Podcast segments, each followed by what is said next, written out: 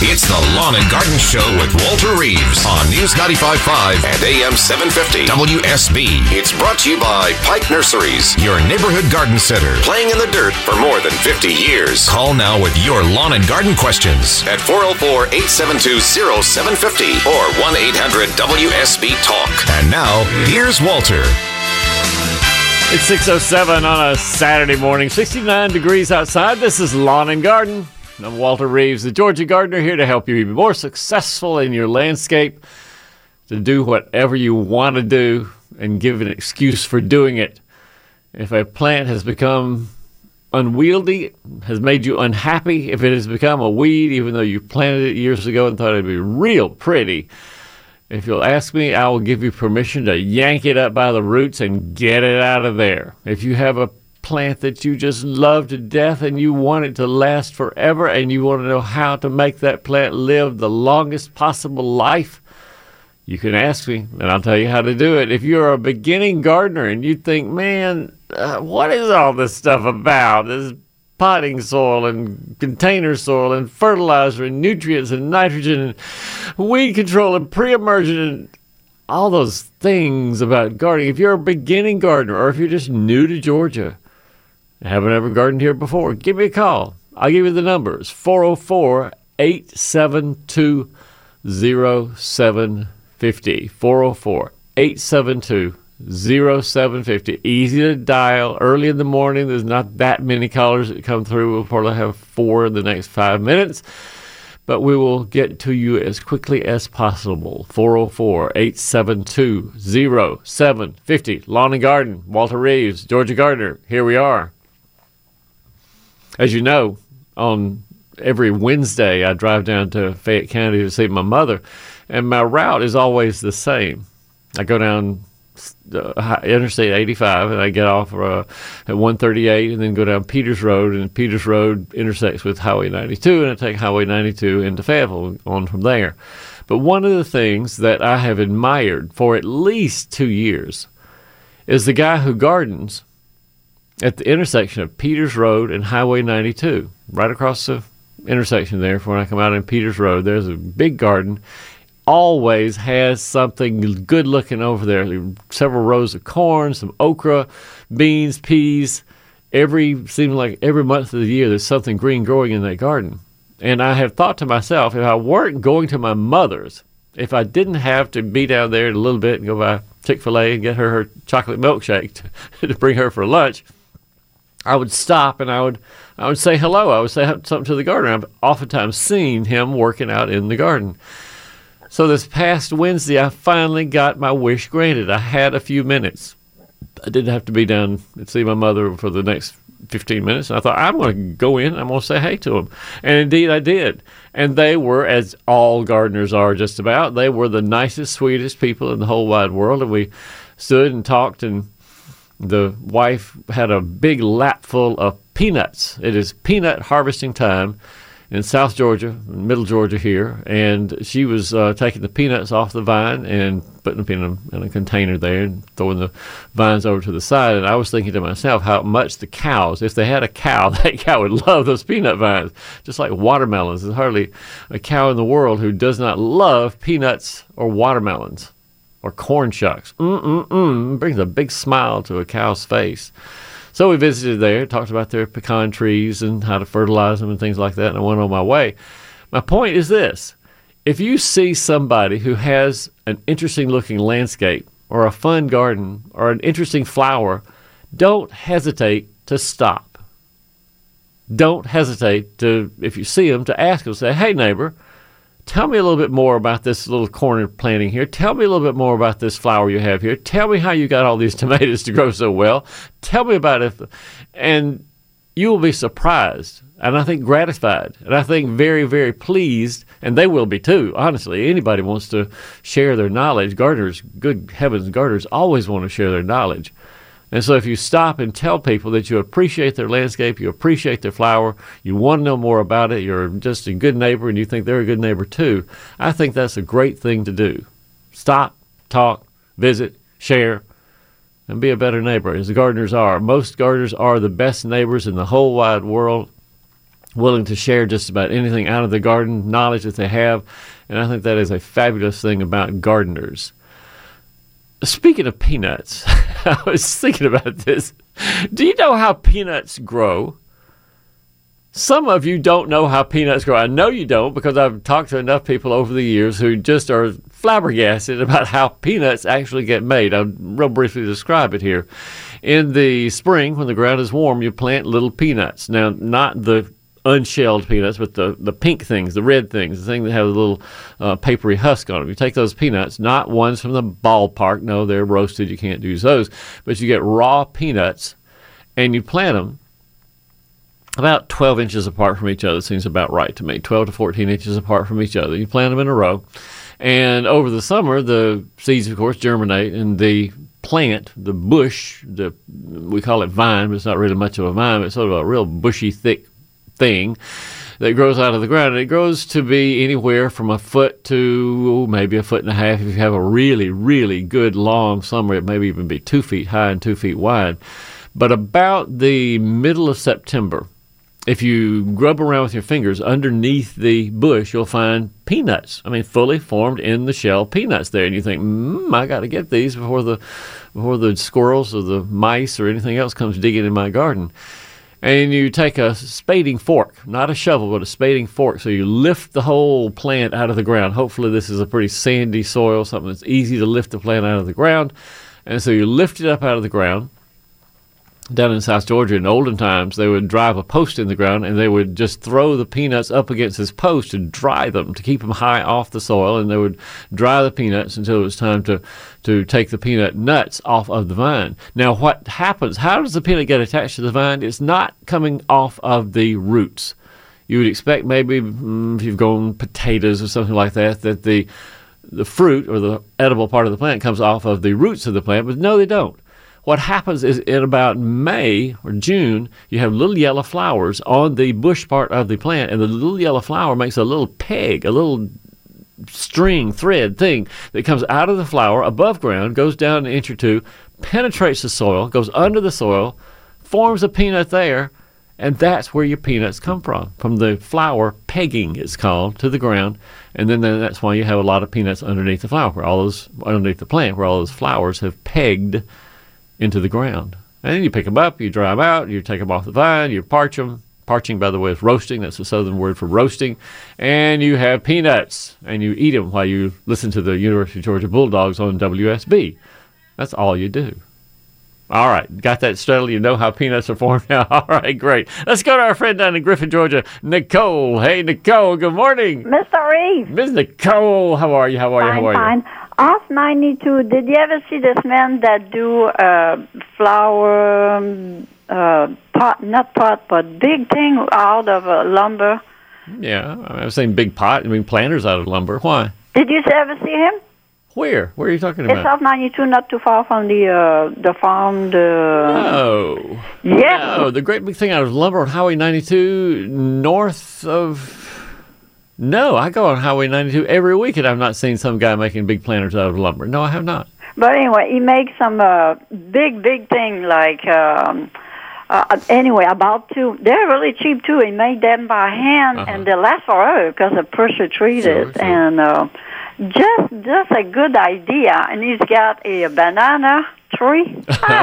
You should see this thing. But anyway, I'm su- I'm surprised you don't see him. No. But he's got probably eight or ten in front of his yard. I'll keep an eye out next time. I'll see if I can see what you're talking about. Yeah, yeah. Uh, the first year I was here, I didn't know our cotton grow. Okay. Cotton is different. It's it's interesting. It doesn't grow on trees. It grows on a bush. Yeah. And I went in the field and I look at it and I say, my my just look at it, my finger were hurt because I knew they used to pick them by yeah. hand. Yeah, and those cotton bolls, the skin around the cotton fluffy stuff, the fluffy is, soft, but the skin, the boll around it is very hard and tough on your fingers. And sticky too, Yeah. like a spine. Yeah, I mean, yeah, just yeah. oh, I was just so surprised. But peanut, I knew they grew like uh, potato. You know those small potatoes Sure. underneath the ground. You've been growing potatoes up in Canada for years and years and years, so you know how potatoes grow. Yeah, yeah, yeah. Well, I have a friend that's got a problem with a four-legged Pest. What kind of four-legged pest? It's an armadillo, Mr. Reed. Ooh, armadillos, bad, bad animals. What can we do? They multiply like crazy too, Yeah, and he no. said all this landscape, they're going for grub, isn't it? Yeah, grubs, underground things. That's why they tear up the soil so, so roughly because they're just grubbing around, plowing around to get the grubs out of the ground. And I, the only thing I know of that works reliably, Nicole, is an electric fence. You make an electric fence and stick it above the ground, a little short post about mm, 10 inches above ground. And armadillos, going to get shocked, of course, they're going to run away. It's not always ugly, and it's not, you know, something. It is something you can paint green if you want to, paint your post green and the wire green, and not see it very readily. And if an armadillo hits that, then they'll go. But that is, there's no smell repellent or texture repellent or, you know, cayenne pepper or vinegar or anything like that that'll make them go away. Well, this lady was saying that you put uh, triazole on in the ground, and I said, all this chemical, just trap and release or do something. you Yeah, know? and, and trapping and releasing. I have plans on my website for how to make an armadillo trap that works. And putting triazicide, the insecticides on the ground, may kill some grubs, yes, but it doesn't kill the earthworms. And that's another thing that armadillos eat. So you're not killing their food source completely. And so the armadillos come back. They don't eat grubs, they eat earthworms, and there they are, making a mess. So do they eat fruit too? Uh, not much, not to my knowledge. No, they're grubs. They're insect How can they attract them in, in the release cage? Yeah, that's hard to attract. That's why you need to go to my website and look and see it. Make a fence, sort of a V-like fence, and the fence comes together where the trap is. It sort of guides them into it. But there's rarely been research to show that they're attracted by anything other than their own sort of ability to be guided into a trap. Well, I only have one, and I I don't pet him, but I look at it, and I tell him, I said, go around the fence, not underneath, because the fence ends right there, you know. But they don't see you, they don't don't bother you. I mean, No, they don't bother. They startle you sometimes. Certainly, they startle you. But uh, if you can talk to the armadillos and tell them to keep away from your garden, to call them more power to you. Well, yes, the cat do the same thing too. Yeah. Nicole, happy birthday. I know it's your birthday, or you was your birthday yesterday, so happy birthday to you. Oh, thank you, thank you. And I will see you next Saturday. Enjoy your day. We'll see you soon. It's 618. We'll be back after this. This is Scott Slade, host of Atlanta's Morning News on News 95.5 at AM 750 WSB. We'll be covering breaking news, Kirk Mellish weather, and traffic red alerts through the weekend. And the Southeast's largest news team is here for you first thing Monday morning when you head back to work. News 95.5 at AM 750 WSB. Now back to Walter Reeves, the lawn and garden advice you need. redhead rider with the radio rearing and the windows down. Rocking and reeling to the rhythm of the country sounds. And time for a quick weather update 18 brought to you by Ackerman Security. No matter what your plans are for the day, you're in for a great day. It's going to be fun today. Partly cloudy skies all day long, afternoon highs in the upper 80s. No precipitation, sadly. Tonight, partly cloudy will hang around till around, oh, I'll tell you, all night, lo- all night long. Low 70s is the temperature prediction for tonight. Your full weekend forecast comes up in 10 minutes on News 95.5 and AM 750 WSB. Jeff is in Waleska, and Jeff joins us on Lawn and Garden. Hey, man. Hey, Jeff. Morning. Morning. What's up? Ah, pleasure to speak with you again. You've helped me in the past, so maybe you can shed a little light on a situation I got. Um, I recently bought a house in uh, right. I'm just right down the road. I'm not in Lake Arrowhead, but I'm just I can walk to the entrance to Lake Arrowhead. But uh, bought a house on five acres of land. When I first looked at the land, uh, it's covered up in muscadine vines. Great. I've probably got five acres of muscadine vines pretty much. But all this land is like 99.99% hardwood. Are they up in the trees, Jeff, or the or the Yeah. muscadines climbing trees and everywhere? I've got I've got some I've got some mature uh, 15, 20 decent mature vines that are up in the trees. A lot of them are on the ground, but All right, let's let's go real quickly. I've got 30 seconds here. So, what's the question, Jeff? my question is that I haven't seen not one piece of fruit. Is it the drought? And is there anything that I can next season I can do to help these things along? It may seem severe, but the best thing you can do is rip them out. I say that because many of these wild muscadine vines are very reticent about putting fruit on the vine. They just are wild and crazy. They make little bitty fruit about the size of the end of your finger. Possums like them, raccoons like them, Deer like them, of course, but as far as harvesting anything, it's really going to be worth your time to try and manage them and measure them. You know, sadly, Jeff, no. I would rip all those out, and if you want muscadines, plant a named variety. Plant Triumph or Cowart or Black Nesbitt or one of the other great muscadines, and plant that and have a great muscadine garden out there. But I don't think you're going to get it from the ones covering the ground because they're just not going to produce. It's 628 at News Talk WSB. We'll be back right after news. It's the Lawn and Garden Show with Walter Reeves on News 95.5 and AM 750 WSB. It's brought to you by Pike Nurseries, your neighborhood garden center, playing in the dirt for more than 50 years. Call now with your lawn and garden questions at 404-872-0750 or 1-800-WSB-TALK. And now, here's Walter. It's 635 and 69 degrees outside. This is Lawn and Garden. I'm Walter Reeves. Welcome, friends. I'm glad you're here. If you have a question about your gardening, 404 872 0750. In the next few minutes, we'll talk to James. He wants to talk about his poinsettia, and James has a contest going on, and we got to help him to win the contest. Mike down in McDonough wants to know about fertilizing and watering his Bermuda lawn. We'll reiterate what the watering rules are right now. Right now, Wayne is out in Loganville with a question. Another question about grapes. Hey, Wayne. Good morning. Good morning, sir. Hey, man. What's up? Uh, I was wanting to see if you had any advice um, about keeping wasps and yellow jackets off my fruit. You know, once it gets close to being ready to pick eat. Yeah. Not really. And I have two minds about it. I'll be truthful, Wayne. I have two minds about it. I have once in my life been stung by a wasp while I was picking muscadines. And the reason I got stung was because I reached to grab a muscadine or two, and the wasp was behind. I didn't see him, and so I That's reached to grab him. He popped me on my finger there. That is the uh-huh. only time I think I've been overstung by a wasp. And I know this summer when I was harvesting figs, there were wasps everywhere around the fig bush, and I just sort of tapped it with a stick, and all the wasps flew away for a minute. And I picked figs, and we coexisted there.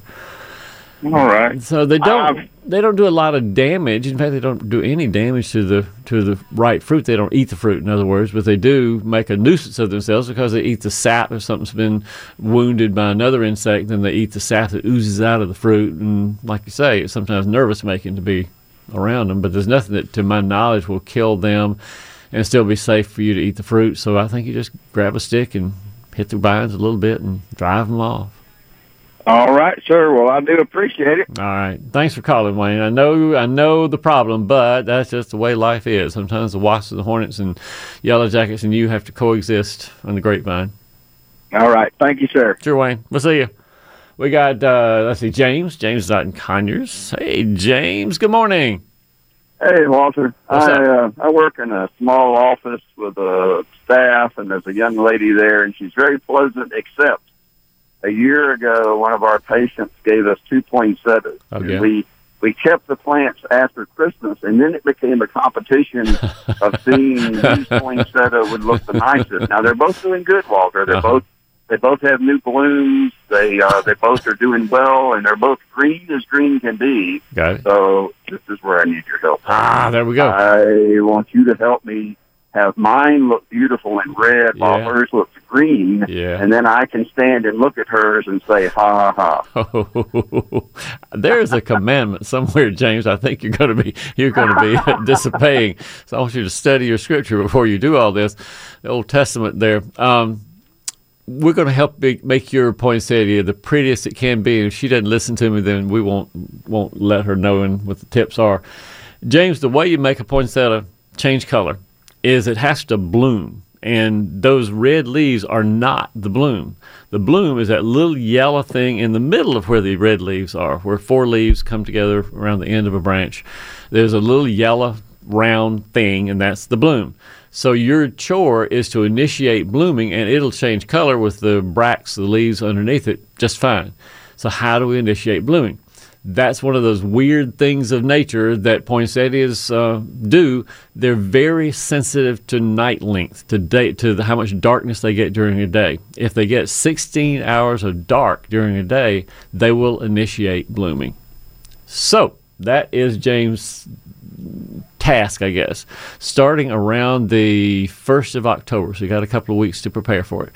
Around the 1st of October, go look for a refrigerator box. They work great. Go find a cardboard box that's the same size as your poinsettia, and uh, that'll give it complete darkness. And you set your timer and clock for how long it'll take to put the box on before dinner every night and take it off when you go to work or whatever it takes to give it the right 16 hours of dark and uh, eight hours of real bright, nice light inside. And that will initiate blooming in about four or five weeks, I guess. And during this time, you continue to give it bright light during the lit lit hours of the day. You give it some little fertilizer so it has some stimulation to make new leaves, new bracts around it. And around the Thanksgiving is when it'll start. So October, then got eight weeks. Yeah, around Thanksgiving, that's where you'll see the new leaves start turning red and the little yellow flowers in the middle. And then over time, over the next couple of weeks after Thanksgiving, it'll turn redder and redder and redder. And that's when you, James, get to give her the berries about your poinsettia versus her poinsettia. Is it is it around the Thanksgiving time that I would stop that cycle? Yeah, yeah. By the time they start reddening, you can stop the dark light, dark light stuff. But the darkness have- needs to be complete. So get a refrigerator box. You can't just turn the lights off in the in the room where they're where it's growing. It's got to be absolute dead, complete darkness around them to And, and I have a computer room that is nice and cold or cool anyway, and we can turn the lights off in there, so Mm-hmm. I've got the perfect place. and it got light during the day. It's some good, strong light during the day. I'll still I'll bring it out into the work area during the day. Got it. I think we Well- got a scheme, James. I think actually you look puzzled here. I'll tell you what I'll do, Walter. I will uh, when it when it when it gets to be the holiday season, I will take a, a photo of both the plants, Yeah. with my smiling face, and, and her still smiling face, and I'll send it to you. I would love, I would love to see it. Thank you, Walter. So now, I- is this every single day, in and out, in and out of in the and box? out, in and out, in and out. James is James has to be very precise about this. You cannot go a day and give it light. You cannot have light overnight when he forgets to put the box on there. In his computer room, it'll be fine. If it's nice and dark in there, it'll be fine. But Yeah, you can't give it a lot of light. No, got to give it darkness. Think you can Thank do you, it, sir. James? I'm sure you can. I want to see the picture. We'll see you soon. All right, thank you. All right, James. Thanks for calling. Mike's in McDonough, and Mike comes to us with a question about his Bermuda lawn. Hey, Michael. Good morning. Good morning, Walter. How are you, buddy? Uh, well, sir, how can I help? I'd like to see um, if this hot weather is going to change the schedule for when we should put down the winter and the pre-emergent winter fertilizer and pre-emergent for Bermuda lawn. Mm, mm, mm, mm. What a great question. I will tell you that day before yesterday, I have some beds by the street that I put I put some pansies in there. No, uh, petunias. I mean, petunias back in April, thinking, oh, it's so nice. It's raining. The soil is moist. My petunias are going to look really good in the summertime. And come July, when they had dried up into tissue paper, and I just dug them up and threw them away, and those beds have remained empty until just the other day. And I was out digging them up and looking and seeing how dry the soil is at my house, and thinking, oh man, I, I don't want to fertilize because fertilization increases how much water a plant needs, and I don't want to fertilize any of my other things that have survived around it. So I mm-hmm. think we wait, Mike. Here's what I think I would do. What I'm going to do. I'm going to wait until nighttime temperatures get down lower than they are now. Right now it's 68 degrees outside. When night temperatures get down to around the mid to lower 60s and daytime temperatures are in the mid to lower 80s, that would be the time to plant pansies and to do the last fertilization on Bermuda. Or you can fertilize Bermuda right now and water it in real good and water it for just oh a week or so about once or twice every uh, once every two days and to water the fertilizer in but putting fertilizer on dry soil with no rain is just wasting your time Okay. Then how about the pre-emergent? Think about that a little bit too. And typically, I say the pre-emergent should go down the middle of September, but that assumes again with any pre-emergent you have to dissolve it. You have to put out the granules and then you dissolve it with rain or irrigation. So if you wanted to do the two together and can mm-hmm. irrigate the lawn, that I think is probably makes more sense than anything else. If you want to do the Bermuda fertilization now, water it and water the pre-emergent in, that would make more sense of all. If you can't water, then we might just leave the fertilization off and put the pre-emergent out just before Kirk says it's going to rain the next couple of days. Well, all righty then. All righty then. It is it is very interesting to make that decision, Mike, and that is one of those things that I help I think some people to interpret what the weather is doing and what's the right time to do what you know you're supposed to be doing, but the weather doesn't quite look like it's going to cooperate. So there you go. Well, I appreciate that, and I uh, actually put down my put down winter pre-emergent Okay. and fertilizer last Saturday, just before the rain. So I think All I timed it right. If you I just timed it right, you're fine. fertilizer. All right, you're a good man. You did it. You did it right. But there are a lot of people looking at Kirk saying, "Well, thirty percent chance of rain on Sunday, maybe a little bit more next week." But unless you know you're going to get rain, you have to irrigate fertilizer in, and you have to irrigate pre-emergent in because they don't work without the water. All right, thank you, sir. All right, man. We'll see you, Mike. Have a good one. Thank you. 645 on a Saturday morning. Whose turn comes up next? It's Watson in Union City, Georgia. Hey, Watson. Yes, good sir. morning. Hey, Bubba. Thanks for, thanks for taking my call. what's going on, We, Watson? uh, here in Union City, we've been blessed with uh, uh, all kinds of butterflies, the small yellow ones, Yeah. the larger uh, black and, and uh, yellow. Sure. And I saw uh, some all black the other day. Uh, and uh, we are being graced with those, and I appreciate it. But what's going on? They're migrating. Those yellow ones are called yellow sulfur butterflies, yellow sulfur. Uh-huh. And the black ones are the black swallowtails, and you may see some of the lighter Right, yellow right. and orange Okay. swallowtails too.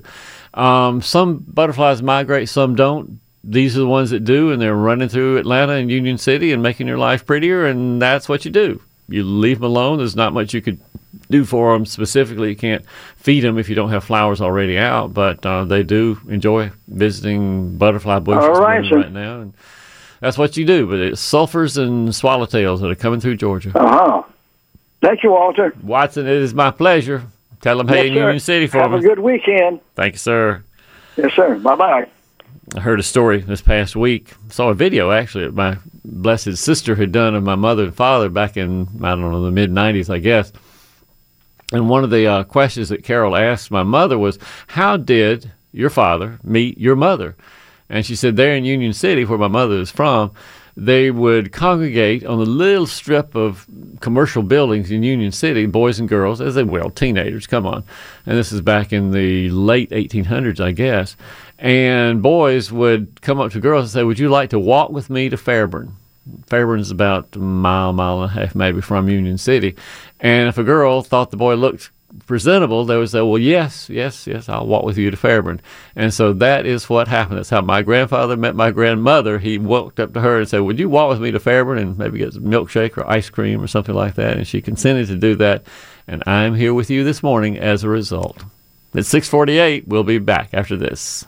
This is Scott Slade, host of Atlanta's Morning News on News 95.5 at AM 750 WSB. We'll be covering breaking news, Kirk Mellish weather, and traffic red alerts through the weekend. And the Southeast's largest news team is here for you first thing Monday morning when you head back to work.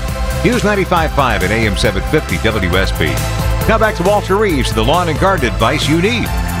And a quick weather update brought to you by Ackerman Security. Today is a great day to get out in the garden, pull some weeds, spray some weed killer out there, maybe prepare some beds for planting if you need to. It's going to be partly cloudy throughout the day, highs in the just the low 80s, well, mid 80s, let's call it. Overnight, still partly cloudy, and highs in the low 70s. Atlanta's most accurate and dependable forecast comes up in 10 minutes on your home of the dogs. News 95.5 and AM 750 WSB. Let's real quickly go to Mike and Thomaston. and I want to talk to you about Twitter for a minute. Mike, hey, good morning. Hey, good morning, Walter. We've been talking muscadines. You have another muscadine question.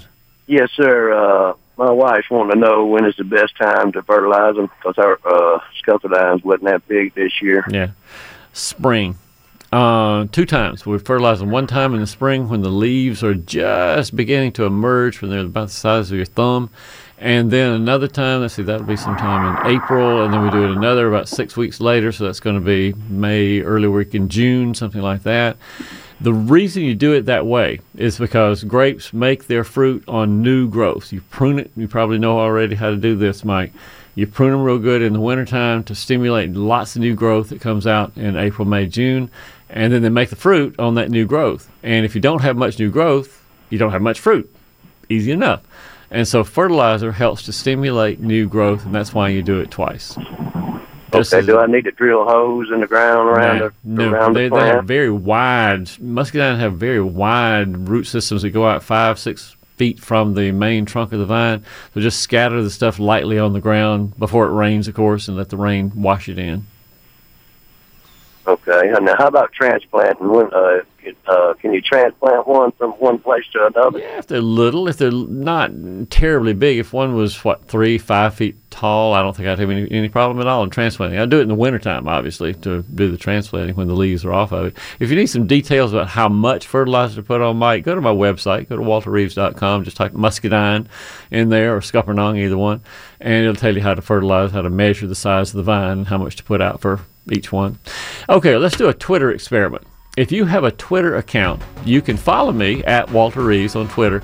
But here's the deal if you want to ask a question, a gardening question, you can ask a gardening question. Just put the hashtag Ask Walter. So if you want to ask about fertilizing your muscadines, it's uh, Walter, how do I fertilize muscadines? Hashtag Ask Walter. And uh, we'll find it. Ashley will find it. Ashley will read your question out to me in the next hour, and we'll see if our Twitter account is able to be uh, used to ask garden questions. So again, follow me on Twitter at Walter Reeves or find me at Walter Reeves and then hashtag Ask Walter. Let's see if it works. We'll keep our fingers crossed, Ashley. It's 6.58 at News Talk WSB, and we'll be back after news.